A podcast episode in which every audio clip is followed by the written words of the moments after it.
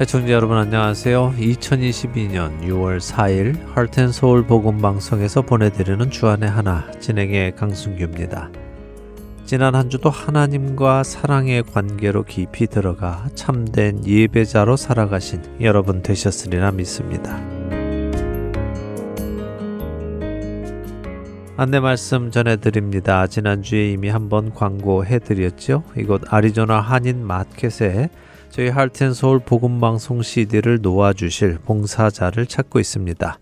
그동안 봉사해 주시던 분이 타주로 이사를 가셔서요. 이를 대신하여 복음의 말씀이 담긴 CD를 전달해 주실 분을 찾고 있습니다. 매주 저희가 댁으로 CD를 우송해 드리면요. 그 CD를 그주 금요일 오후나 토요일 오전 중에 매사에 있는 아시아나 마켓과 H마트 그리고 호돌이 식당에 놓아 주시고 관리해 주시면 됩니다. 생명을 살리고 세우는 예수 그리스도의 말씀이 담긴 CD를 전달하는 이 귀한 사역에 동참해 주실 분은 사무실 전화번호 602-866-8999로 문의해 주시기 바랍니다. 첫 찬양 들으신 후에 말씀 나누겠습니다.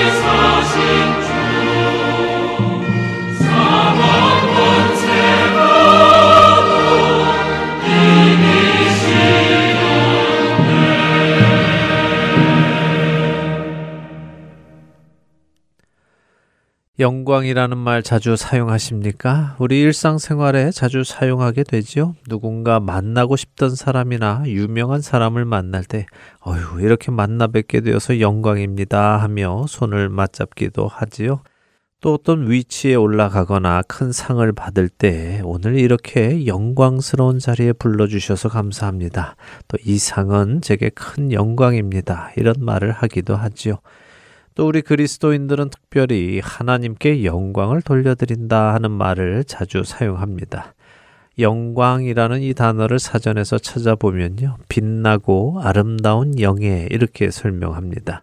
그러니까 어떤 대단한 사람을 만나면서 어, 이렇게 만나 뵙게 되어 영광입니다 라고 말할 때는 이렇게 만나 뵙게 된 것이 저에게는 빛나고 아름다운 영예스러운 일입니다 라고 하는 의미지요. 또 어떤 위치에 올라가거나 상을 받을 때 역시 이렇게 영광스러운 자리에 불러주셔서 감사합니다 라고 한다면 이렇게 빛나고 아름답고 영예스러운 자리에 불러주셔서 감사합니다. 이 상은 제게 빛나고 아름답고 영예스러운 것입니다. 라는 의미로 말을 하는 것이 됩니다.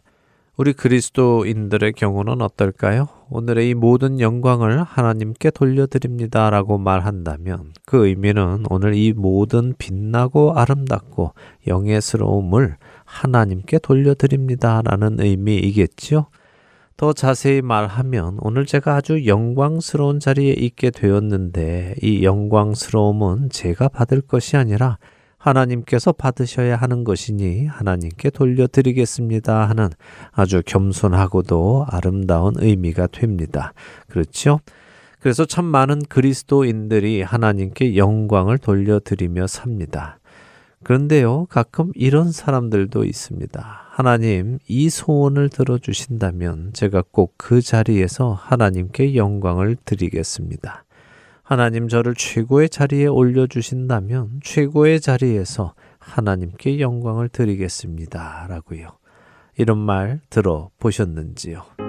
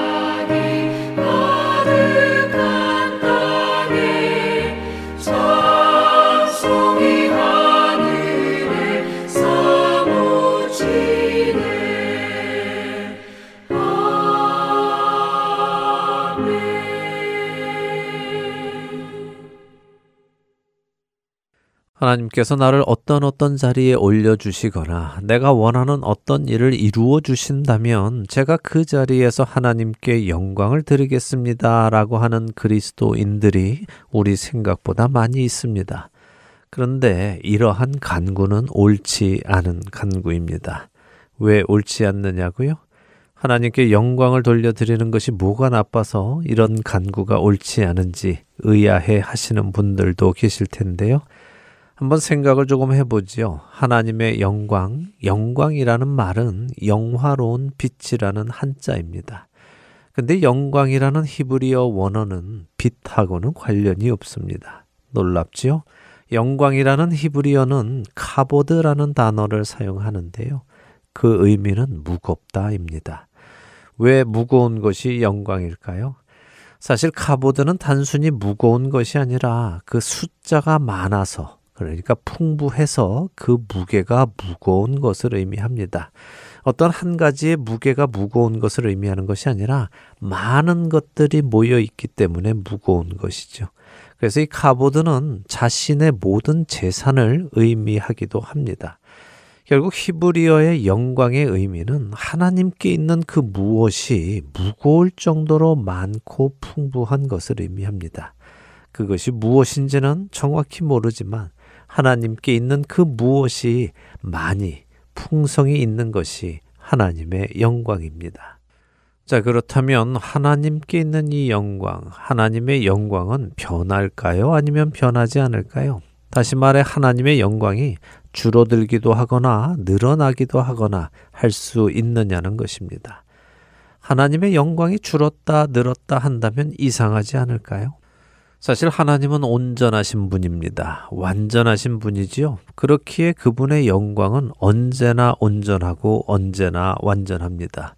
그것이 늘었다 줄었다 하거나 커졌다 작아졌다 할 수 없습니다.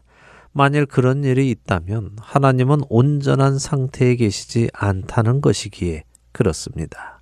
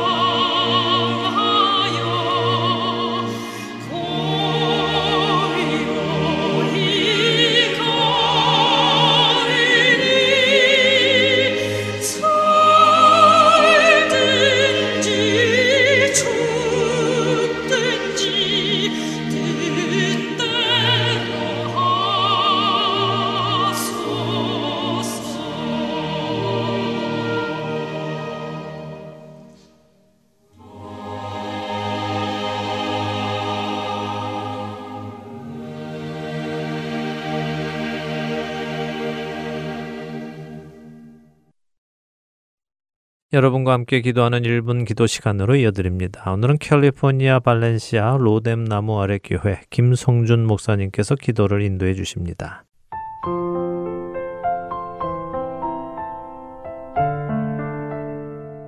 애청자 여러분 안녕하세요. 하텐서울 복음 방송 1분 기도 시간입니다. 저는 캘리포니아 발렌시아에 위치한 로뎀 나무 아래 교회를 섬기고 있는 김성준 목사입니다. 텍사스주 초등학교에서 18살 고등학생의 총기 난사로 인해 어린이 18명과 어른 3명이 죽었다는 소식을 전해 들었습니다. 하루가 멀다 하고 벌어지는 총기 사고에 마음이 너무나 아픕니다. 무고한 아이들이 총에 맞아 죽어야 하는 이 현실을 어떻게 스탑시킬 수 있느냐는 질문밖에 할 수 없는 이 현실이 너무 안타까울 뿐입니다. 저희는 날이 갈수록 더욱 악해져가는 참 어려운 세상을 살아가고 있습니다. 그럼에도 저희가 쉬지 말고 해야 할 일은 하나님의 뜻을 구하고 그분의 공의가 이 땅에 속히 이루어지기를 쉬지 말고 기도해야 할 줄로 합니다.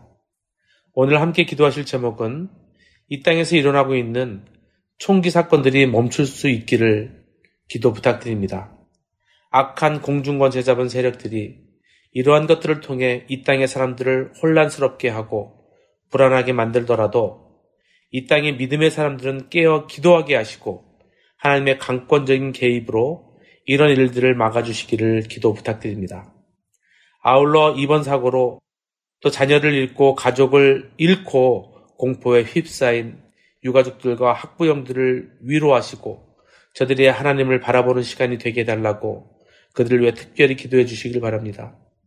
또한 이 땅에 많은 청소년들과 청년들이 정신적으로 또한 영적으로 병들어가고 있습니다. 이것은 모두 하나님을 떠난 결과라고 말할 수 있는데 저들이 예수 그리스도를 만나고 그분을 경험함으로 그 병에서 치유받는 역사가 있게 해달라고 기도해 주시기 바랍니다. 또한 우리 자신의 모습을 돌아보며 우리는 누구를 향해 분노하고 원망하고 비판했다면 그것 또한 살인죄에 준하는 것이라고 하신 주님의 말씀을 기억하며 회개하시기를 부탁드립니다. 다 함께 기도하시겠습니다.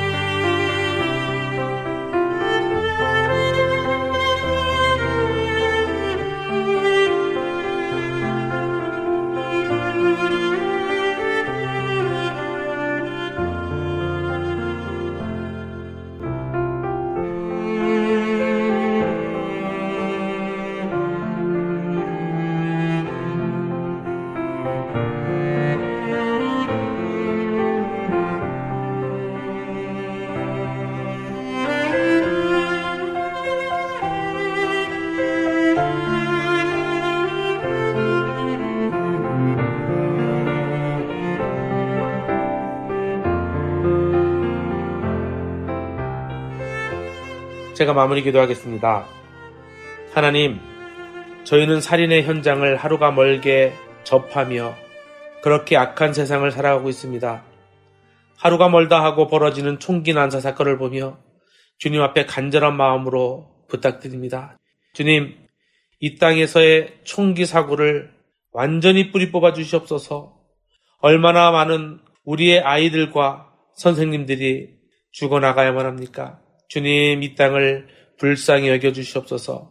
지금 저 총기 난사 사건으로 인하여 자녀를 잃고 사랑하는 가족을 잃고 공포와 절망에 빠진 유가족들과 부상자들의 학부형들을 위로하시고 저들이 하나님만을 바라보는 시간이 되게 하시고 참된 위로는 하나님께만 있음을 깨닫는 시간 되게 하여 주시옵소서.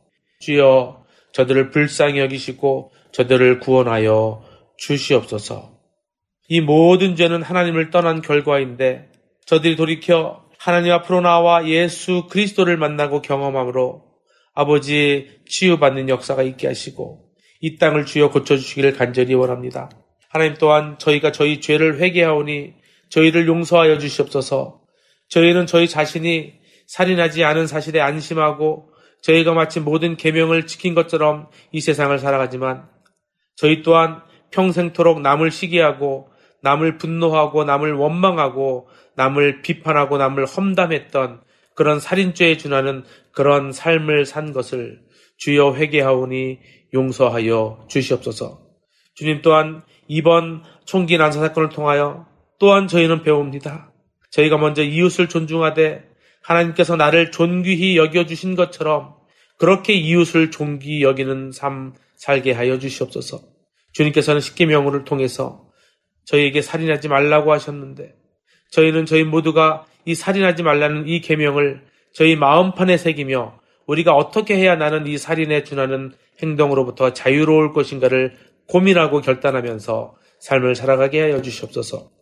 또한 주님의 자녀된 저희 모두가 그렇게 살 수 있도록 성령을 물 붓듯이 부어주셔서 내 안에 계신 성령님의 능력으로 이 분노를 이기며 이 세상을 담대히 이 세상을 향하여 사랑을 전하는 그런 종들 될 수 있도록 인도하여 주시옵소서. 감사드리오며 예수님의 거룩하신 이름으로 기도하옵나이다. 아멘.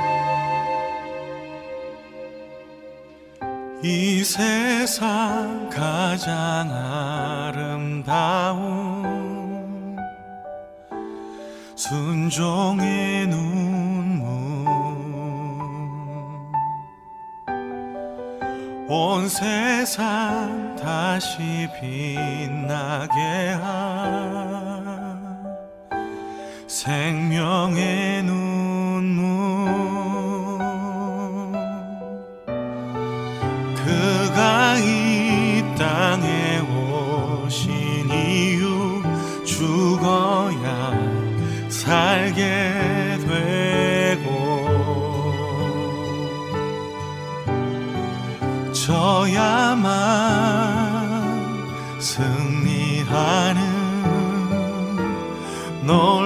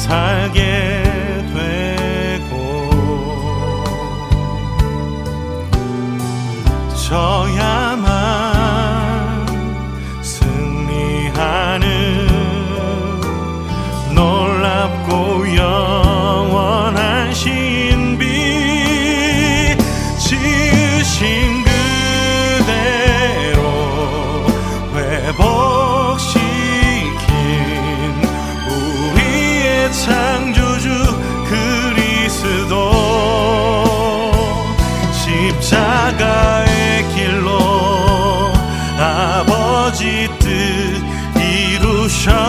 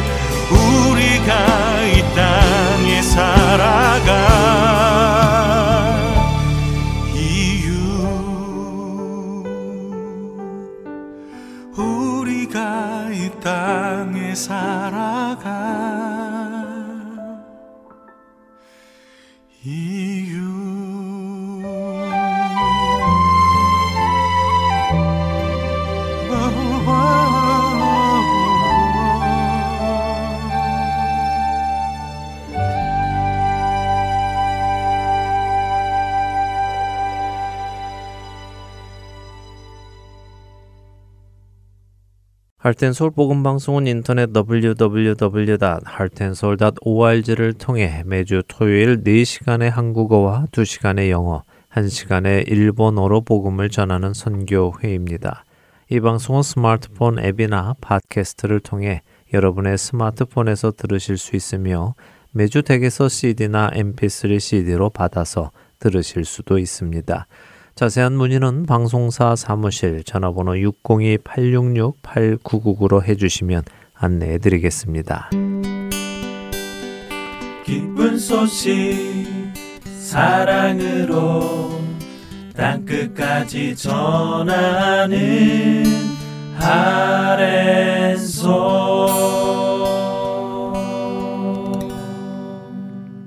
누가복음을 공부하는 시간입니다. 누가의 복음으로 이어드립니다.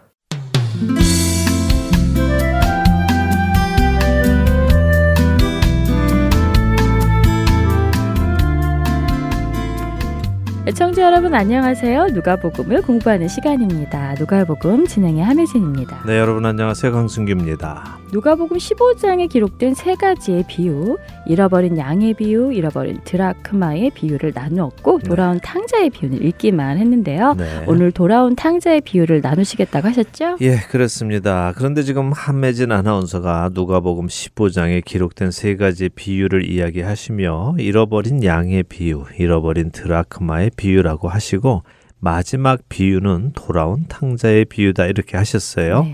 예, 사실 우리에게 돌아온 탕자의 비유로 알려져 있기 때문에 우리는 이 비유를 그렇게 부릅니다만 문맥 안에서 보면요. 마지막 비유의 제목도 잃어버린 아들의 비유다라고 하는 것이 옳을 것입니다. 돌아온 탕자의 비유 이러면요. 돌아온 탕자에게만 시선이 집중이 됩니다. 그렇죠? 네, 뭐 아무래도 그렇겠죠. 탕자에게 무슨 일이 있었는지, 그 탕자가 어떻게 돌아오게 되었는지 이런 모습에 집중이 되긴 하죠. 네, 그렇습니다. 그런데 이 탕자의 비유에서 우리가 집중해야 하는 것은 돌아온 탕자뿐이 아닙니다. 집에 있던 큰 아들도 보아야 하고요. 사실은 둘 다 잃어버린 아들입니다. 그리고 더 중요한 것은 이 잃어버린 아들들을 향한 아버지의 마음이죠. 자, 오늘 본문을 생각해 보며 그 이야기를 나누도록 하겠습니다. 이미 본문은 지난 시간 끝에 읽었습니다. 그러니까 바로 들어가지요. 누가복음 15장 11절부터 보시면 됩니다. 자, 예수님께서 잃어버린 양과 잃어버린 드라크마 비유 다음에 세 번째 비유를 해 주십니다. 어떤 사람에게 두 아들이 있다고 하십니다. 그런데 둘째 아들이 아버지에게 자신의 분깃을 달라고 하지요. 분깃을 달라는 것은 유산을 달라는 것으로 알고 있는데 맞나요? 네, 맞습니다. 그런데 어떻게 아버지가 살아계신데 유산을 달라고 하죠? 뭔가 잘못된 것 아닌가요? 네, 잘못됐죠. 예. 네. 근데 이 이야기는 잘못된 사람의 이야기입니다. 그러니까 너무 흥분하지 마시고 들으시기 바랍니다. 자, 이 둘째 아들의 모습은 자신이 아버지 아래에 있고 싶지 않고 스스로 자신의 삶의 주인이 되고 싶어 하는 모든 죄인들의 모습입니다. 우리도 하나님의 말씀 아래에는 살기 싫지만 하나님이 주시는 모든 축복은 받고 싶어 하는 경우가 있지 않습니까? 네. 이 둘째 아들은 아버지의 재산은 가지고 싶지만 아버지와 살고 싶지는 않습니다. 아버지를 떠나 살고 싶어 하지요. 우리 인생의 어느 한때 우리는 이와 같이 권위에 대항하고 권위로부터 자유하려고 반항하는 때가 있습니다. 이 이야기는 끝에 가서 다시 정리를 하고요. 자, 아버지가 살아계시는 동안임에도 불구하고 분깃을 나누어 달라 하는 아들에게 아버지는 거절하지 않으시고 각각 나누어 주셨다고 합니다. 그러자 둘째 아들이 어떻게 합니까? 재산을 다 모아가지고 먼 나라로 가서는 허랑방탕하게 그 재산을 낭비했다고 하시네요. 네. 허랑방탕한 것은 무엇일까요? 어떻게 쓰는 것이 허랑방탕하게 쓰는 것일까요? 한국말 허랑방탕은 사실 한자입니다. 그 의미는 언행이 허황하고 착실하지 못하며 주색에 빠져 행실이 추저분함 이런 의미죠. 언행이 착실하지 못하고 주색에 빠져 행실이 좋지 않은 사람이군요. 네. 주색이면 술과 음란함을 의미하는 것이죠. 그렇죠. 여기 누가복음에 보면 나중에 형이 이 동생이 창녀들과 함께 아버지의 재물을 없앴다 이렇게 하지요. 네. 그런 의미가 담겨 있는 것입니다. 허랑방탕의 헬라어 원 의미는 무절제한, 육신이 원하는 대로라는 의미입니다. 그러니까 정말 육에 속해서 사는 사람을 의미하지요. 자, 아버지께서 나누어 주신 분깃을 가지고 아버지가 없는 먼 나라로 가서는 자기 하고 싶은 대로, 자기 육신이 원하는 대로 다 하고 살면서 그 분깃을 다 써버렸습니다. 그런데 그렇게 돈을 다 써버리고 났는데 마침 그 나라에 큰 흉년이 들었습니다. 큰 흉년이 들자 그의 형편이 어떻게 되었나요? 비로소 궁핍하게 되었다고 하시네요. 네, 비로소 궁핍하게 되었다.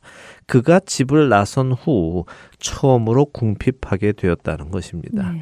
자신에게 부족함이 있는 것을 비로소 알게 되었다는 것이죠. 그가 비로소 자신이 궁핍한 것을 알게 되자 어떻게 합니까? 그 나라에 있는 사람에게 붙여 삽니다. 빌부터 살기 시작하는 것이죠. 그런데 그 일이 무엇이죠? 들에 나가서 돼지를 치는 일이네요. 네, 돼지를 치는 일은 유대인에게는 하지 못할 일이고 이방인들에게는 가장 천한 일 중 하나입니다. 그러니 지금 이 아들에게 일어난 일은 그가 아버지를 떠나 자기 마음대로 즐기며 살다 보니 그 결말이 가장 천한 일을 하는 사람, 부정한 일을 하는 사람이 되었다 하는 것이죠. 그런데 이 일은 그가 원해서 한 것이 아니라 그가 도움을 받고 살려고 했던 부처 사는 사람이 시킨 것입니다. 자신이 생각한 것이 아니라 그 나라의 한 사람이 시키는 대로 하게 된 것이죠. 아, 먹고 살려니까 할 수 없이 하게 되었다는 것이군요. 네, 그렇죠. 살려면 해야 하는 것입니다. 좋고 싫고 뭐 깨끗하고 부정하고 이런 거 따질 때가 아니라는 것입니다. 너 살고 싶냐? 그럼 들에 가서 돼지 쳐. 그랬더니 아, 예, 알겠습니다 하고 가서는 돼지를 치는 것입니다. 그런데 문제가 있습니다. 그렇게 치욕스러운 돼지 치는 일을 했는데 그 일을 하면 먹고는 살 줄 알았는데 돼지가 먹는 주엄 열매조차도 못 먹는 신세가 되었다는 것이죠. 돼지가 먹는 음식도 못 먹는 가련한 신세군요. 네. 최악입니다. 부정한 동물 돼지도 먹고 사는데 그것도 못 먹고 사는 신세니까요. 맞습니다. 바로 그런 신세가 됐습니다. 그래서 그가 드디어 생각을 합니다. 어떤 생각이죠? 아버지의 집 생각을 하네요. 그렇죠. 아버지의 집 생각을 합니다. 아버지 집을 생각해 보니까 아버지 집의 종들은 종인데도 불구하고 양식이 풍족하게 잘 먹고 건강하게 잘 살았다는 것을 기억하게 되지요. 네.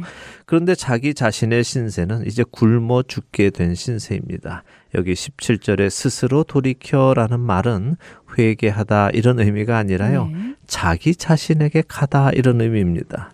자기 자신에게 가다요. 네. 그게 무슨 말이죠? 어, 자기 자신을 돌아보게 되다 이런 의미입니다. 아, 그렇게 굶어 죽게 되니까 비로소 자기 자신을 돌아보게 되었다는 것이군요. 네, 비참한 신세가 되니까 그제서야 자기 자신의 모습을 보게 되었다는 것이죠. 그리고는 후회를 합니다. 내가 모든 것이 풍족한 내 아버지 집에서 그 아버지의 다스림을 받지 않고 나 혼자 내 마음대로 살아보겠다고 나왔더니 결국 내 인생이 이렇게 되는구나.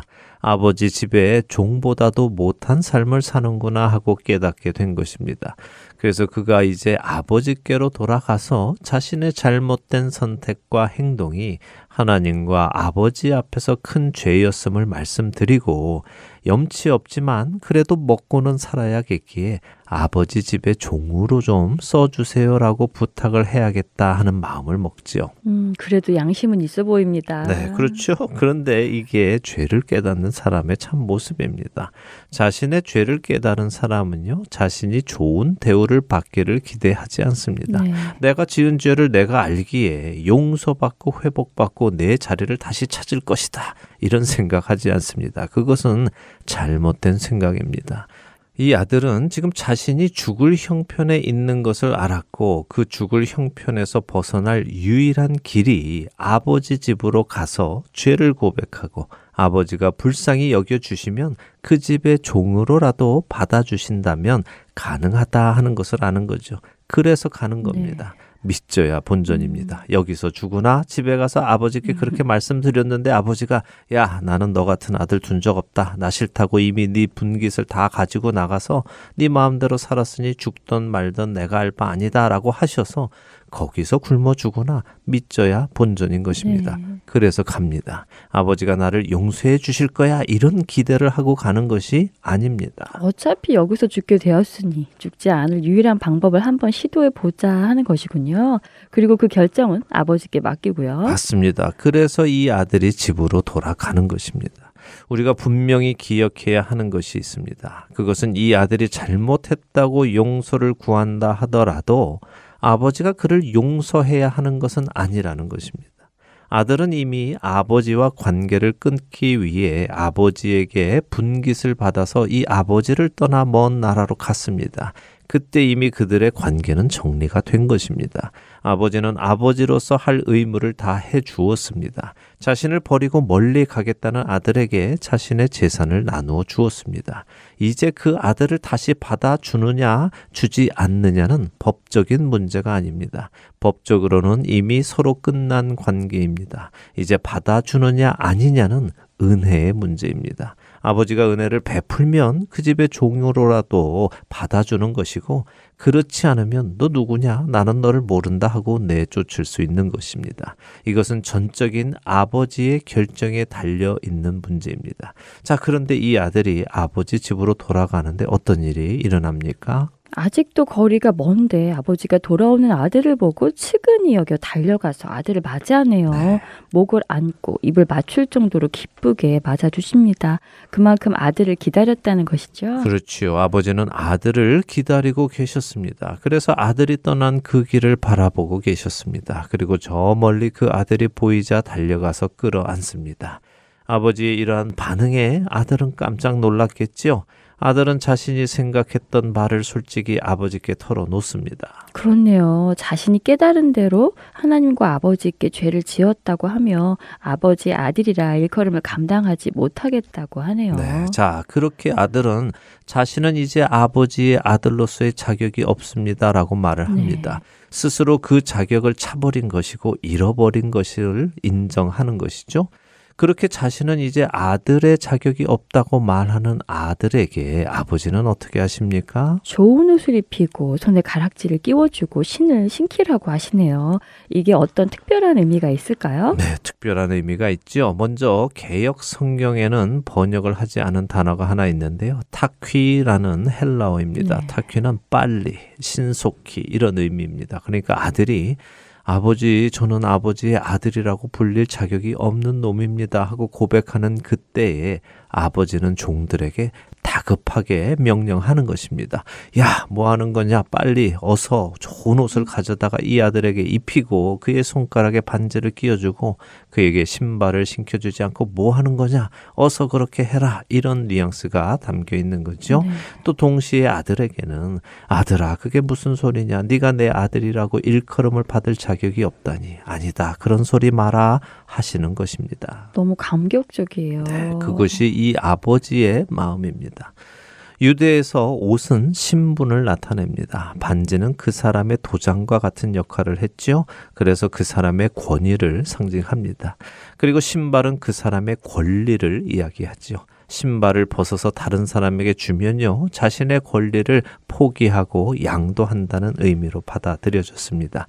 그러니까 지금 이 아버지는 돌아온 아들이 자신은 아버지의 아들이라 불릴 자격이 없다. 이렇게 하지만 아니다, 내 아들아. 너는 내 아들이야 하며 가장 좋은 옷을 입힘으로 아들로서 그의 신분을 회복시켜주고 반지를 끼워주며 아들의 권위를 회복시켜주고 신발을 신겨줌으로 그의 권리까지 회복시켜 주시는 것입니다. 처음 그에게 있던 그 모든 것을 회복시켜 주시는 것이군요. 그렇습니다.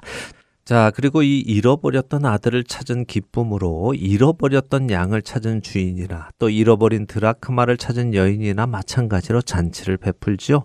살찐 송아지를 끌어다가 잡고 먹고 즐깁니다.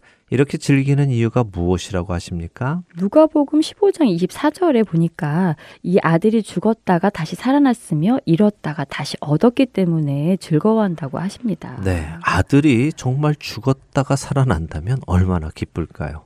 혹시 여러분들 중에도 자녀를 먼저 떠나 보내는 아픔을 겪은 분들도 계시고요. 자녀를 어딘가에서 잃어버린 분들도 계실지 모릅니다. 네.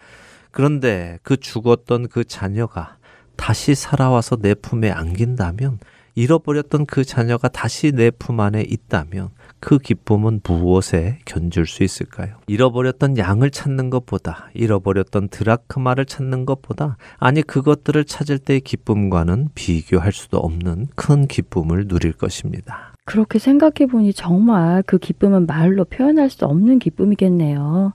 그 기쁨을 표현하기에는 무엇을 주어도 아깝지 않겠어요. 그럼요. 자, 그런데 바로 그 기쁨을 이해 못하는 한 사람이 등장을 합니다. 네, 돌아온 동생의 형이군요. 네. 자, 이 형의 이야기는 우리 다음 시간에 나누도록 하고요. 네. 오늘은 이 잃어버렸던 아들 속에서 우리의 모습을 좀 정리해 보기 원합니다. 이 잃어버린 아들은 태초에 에덴 동산에서 모든 것을 받았지만 하나님의 말씀을 따라 살기보다 자신의 눈에 보기에도 좋은 것을 택하고 먹기에도 좋은 것을 택하고 자신을 지혜롭게 할 만큼 탐스러운 것을 택하기로 결정한 우리 인간의 모습을 보여줍니다. 하나님의 다스림이 아니라 내 스스로 결정하겠다며 바벨탑을 쌓고 내 이름을 높여보자던 그 죄인들의 모습이며 하나님을 알되 하나님을 영화롭게 하지도 않고 육신의 원함을 쫓아 살던 죄인의 모습입니다. 그런데 그 나라에서 그렇게 살다 보니 하나님께 받은 모든 선물은 다 잃어버리고 빈 털터리가 되어버렸죠. 그때 비로소 자신이 이렇게 해서는 죽겠구나. 내게 부족한 것이 있구나 깨닫게 되는 것이죠.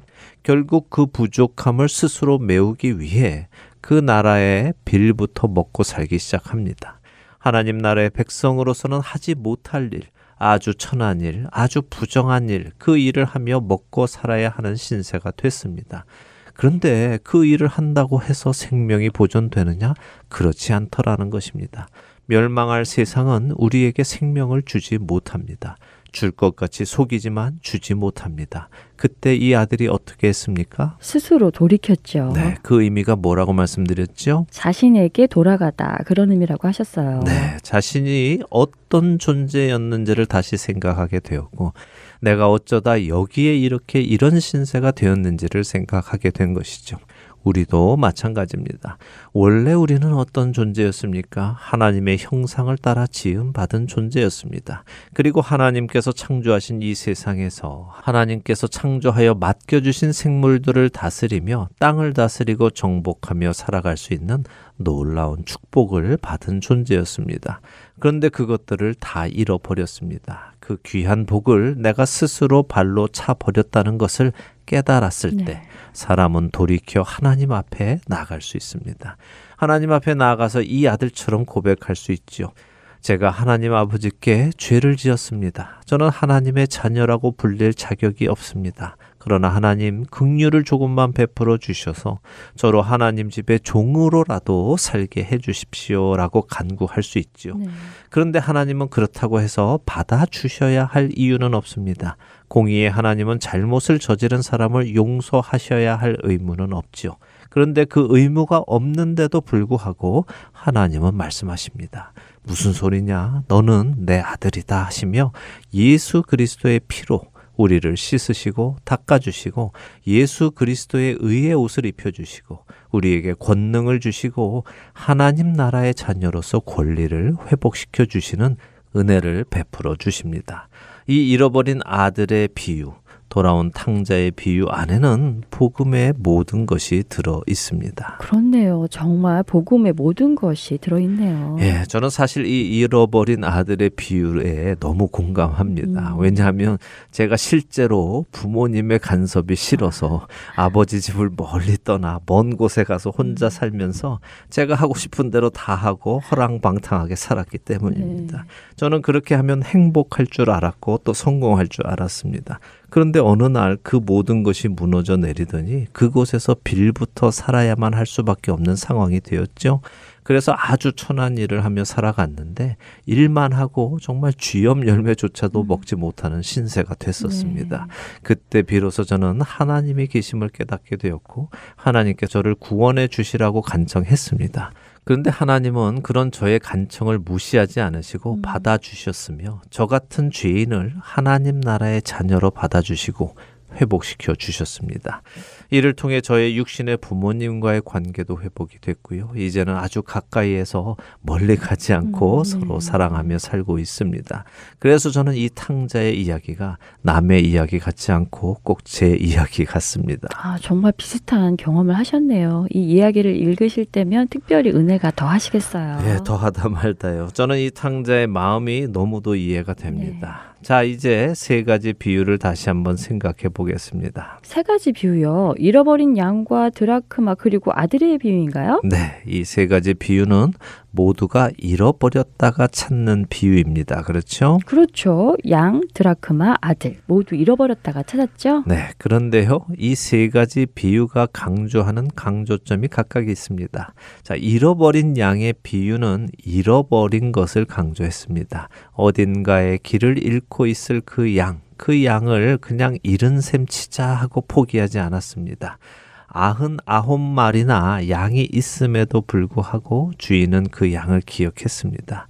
반면에 잃어버린 드라크마의 비유는 그 드라크마를 찾는 여인의 모습을 강조합니다. 아, 맞아요. 그녀가 등불을 켜고 집을 쓸어가며 찾았다고 하셨어요. 그렇습니다. 자, 그리고 마지막 잃어버린 아들은 무엇을 강조합니까?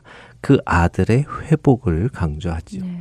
그러니까 예수님은 지금 이 세 가지 비유를 통해서 잃어버린 영혼에 대한 하나님의 모습을 보여주십니다. 잃어버린 그 영혼을 포기하지 않으시고 찾아낼 때까지 집안을 싹싹 쓸며 등불을 켜고 찾아내시고는 찾아낸 그 영혼을 처음 모습 그대로 회복시켜 주시는 하나님의 그 은혜로운 모습을 보여주고 계십니다.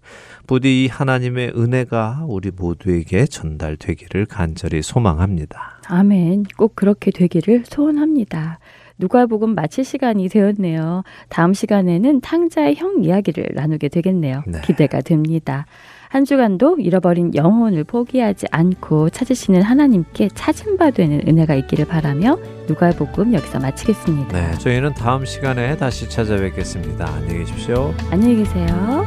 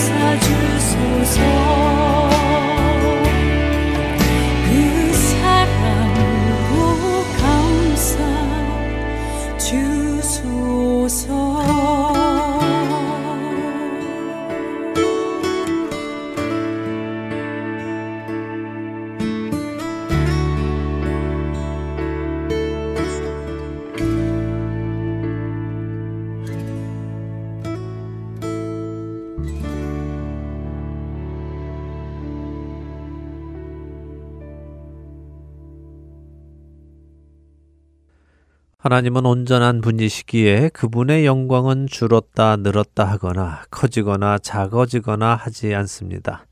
그분은 언제나 완벽한 영광 안에 계시죠. 이 사실을 우리가 이해한다면 우리가 무슨 일을 해서 하나님께 영광을 드린다는 것은 말이 안 된다는 것도 깨닫게 됩니다. 우리의 어떠한 행동이 하나님께 영광을 더해 드릴 수도 없고 하나님의 영광을 줄어들게 할 수도 없기 때문입니다. 자, 그렇다면 우리는 어떻게 하나님께 영광을 드릴 수 있을까요? 하나님의 영광은 언제 나타나는 것일까요? 만일 우리의 어떠한 행위나 행동이 하나님께 영광을 더 해드리거나 뺄 수 없다면 하나님의 영광이 드러나고 나타나는 방법은 하나밖에 없습니다. 그것은 바로 하나님의 뜻이 이루어질 때 뿐입니다. 내가 어떤 일을 할 때 하나님의 영광이 나타나는 것이 아니라 하나님께서 그 뜻을 나를 통해 이루실 때에 하나님의 영광이 나타나는 것이라는 말씀입니다. 그렇게 우리의 간구는 바뀌어야 합니다. 하나님, 이 소원을 이루어 주시면 제가 하나님께 영광을 돌려드리겠습니다. 저를 최고의 자리에 올려주신다면 그 자리에서 제가 하나님의 영광을 나타내겠습니다 하는 간구를 드리는 것이 아니라 하나님 저를 통하여 하나님의 뜻을 이루어 가심으로 하나님의 영광을 나타내 주세요라고 간구하는 것이 옳다는 것이죠. 우리는 높은 자리, 큰 일을 이루는 자리에서 하나님께 영광을 돌려드릴 수 있다고 생각합니다. 빛나는 자리, 화려한 자리에 하나님의 영광이 나타난다고 믿지요. 그러나 예수님을 생각해 보시기 바랍니다. 요한복음 12장 27절에서 예수님은 이렇게 말씀하십니다. 지금 내 마음이 괴로우니 무슨 말을 하리요? 아버지여 나를 구원하여 이 때를 면하게 하여 주옵소서. 그러나 내가 이를 위하여 이 때에 왔나이다. 예수님의 이 말씀은 이제 십자가를 지시기 위해 예루살렘에 들어오셔서 하신 말씀입니다. 십자가를 지셔야 하기에 예수님은 마음이 괴로우셨습니다. 그래서 하나님 아버지께 나를 구원하여 이 때를 면하게 해 주십시오라고 기도하시지요. 마치 겟세만의 동산에서 구하셨던 것처럼 이 잔을 내게서 옮기시옵소서라고 기도하시는 것입니다. 그러나 겟세만의 동산에서 나의 원대로 마옵시고 아버지의 원대로 하옵소서라고 하신 예수님은 이 요한복음에서도 마찬가지로 이 때를 면하는 것이 나의 원하는 것이지만 내가 이 땅에 온 이유는 바로 이 일, 그 십자가를 지는 일을 위해서 왔기에 그 일을 하도록 하겠습니다. 라고 각오를 다지시지요. 예수님은 자신의 원하는 것, 다시 말해 마음이 괴로운 그 일을 내려놓고 이 땅에 오신 목적을 이루시기로 결단하시고 하나님께 이렇게 말씀하십니다. 이어지는 요한복음 12장 28절이지요. 아버지여 아버지의 이름을 영광스럽게 하옵소서 하시니 이에 하늘에서 소리가 나서 이르되 내가 이미 영광스럽게 하였고 또다시 영광스럽게 하리라 하시니 예수님의 이 말씀은 이런 의미입니다. 아버지 제 마음은 괴롭지만 저에게 십자가를 지고 죽는 그 일을 하라고 아버지께서 저를 이 땅에 보내지 않으셨습니까? 아버지의 그 뜻을 이루심으로 아버지의 이름을 영광스럽게 하십시오라는 의미지요. 예수님의 그 말씀에 하나님 아버지께서 응답하십니다. 내가 이미 영광스럽게 하였고 또다시 영광스럽게 하리라. 하나님의 대답은 내 아들아 이미 네가 모든 일을 나의 뜻대로 해왔고 이제도 나의 뜻대로 모든 일을 행할 것이다 라는 말씀입니다. 그리고 우리가 아는 대로 예수님은 고통을 당하시고 채찍에 맞으시고 조롱을 받으시고 십자가에 못 박혀 죽으셨습니다. 그것이 하나님의 뜻이었으며 이 일을 통해 하나님의 이름이 영광스럽게 된 것입니다. 사랑하는 할텐 서울 복음 방송 애청자 여러분. 하나님의 영광은 우리가 찬란한 어떤 높은 곳에서 나타내는 것이 아닙니다. 우리의 삶에서 하나님의 뜻이 이루어질 때 그때 나타나는 것입니다. 그리고 그 자리는 예수님이 가신 길처럼 어둡고 두렵고 힘들고 모질고 또 고통스러운 자리일 수도 있습니다. 내 생각에 무엇을 하면 하나님께 영광을 드릴 수 있겠다 하는 생각은 하지 마시기 바랍니다. 대신에 하나님의 뜻을 나를 통해 이루어 가시도록 늘 자신을 하나님께 내어드리는 여러분이 되시기를 바랍니다. 그것이 하나님께 영광을 드리는 유일한 방법이기 때문입니다. 하나님의 온전하신 뜻이 내 안에 이루어져 하나님의 영광을 나타내시는 저와 애청자 여러분이 되시기를 소망하며 오늘 주안의 하나 여기에서 마치도록 하겠습니다. 함께 해주신 여러분들께 감사드리고요. 저는 다음 주 이 시간 다시 찾아뵙겠습니다. 지금까지 구성과 진행의 강순기였습니다. 애청자 여러분 안녕히 계십시오.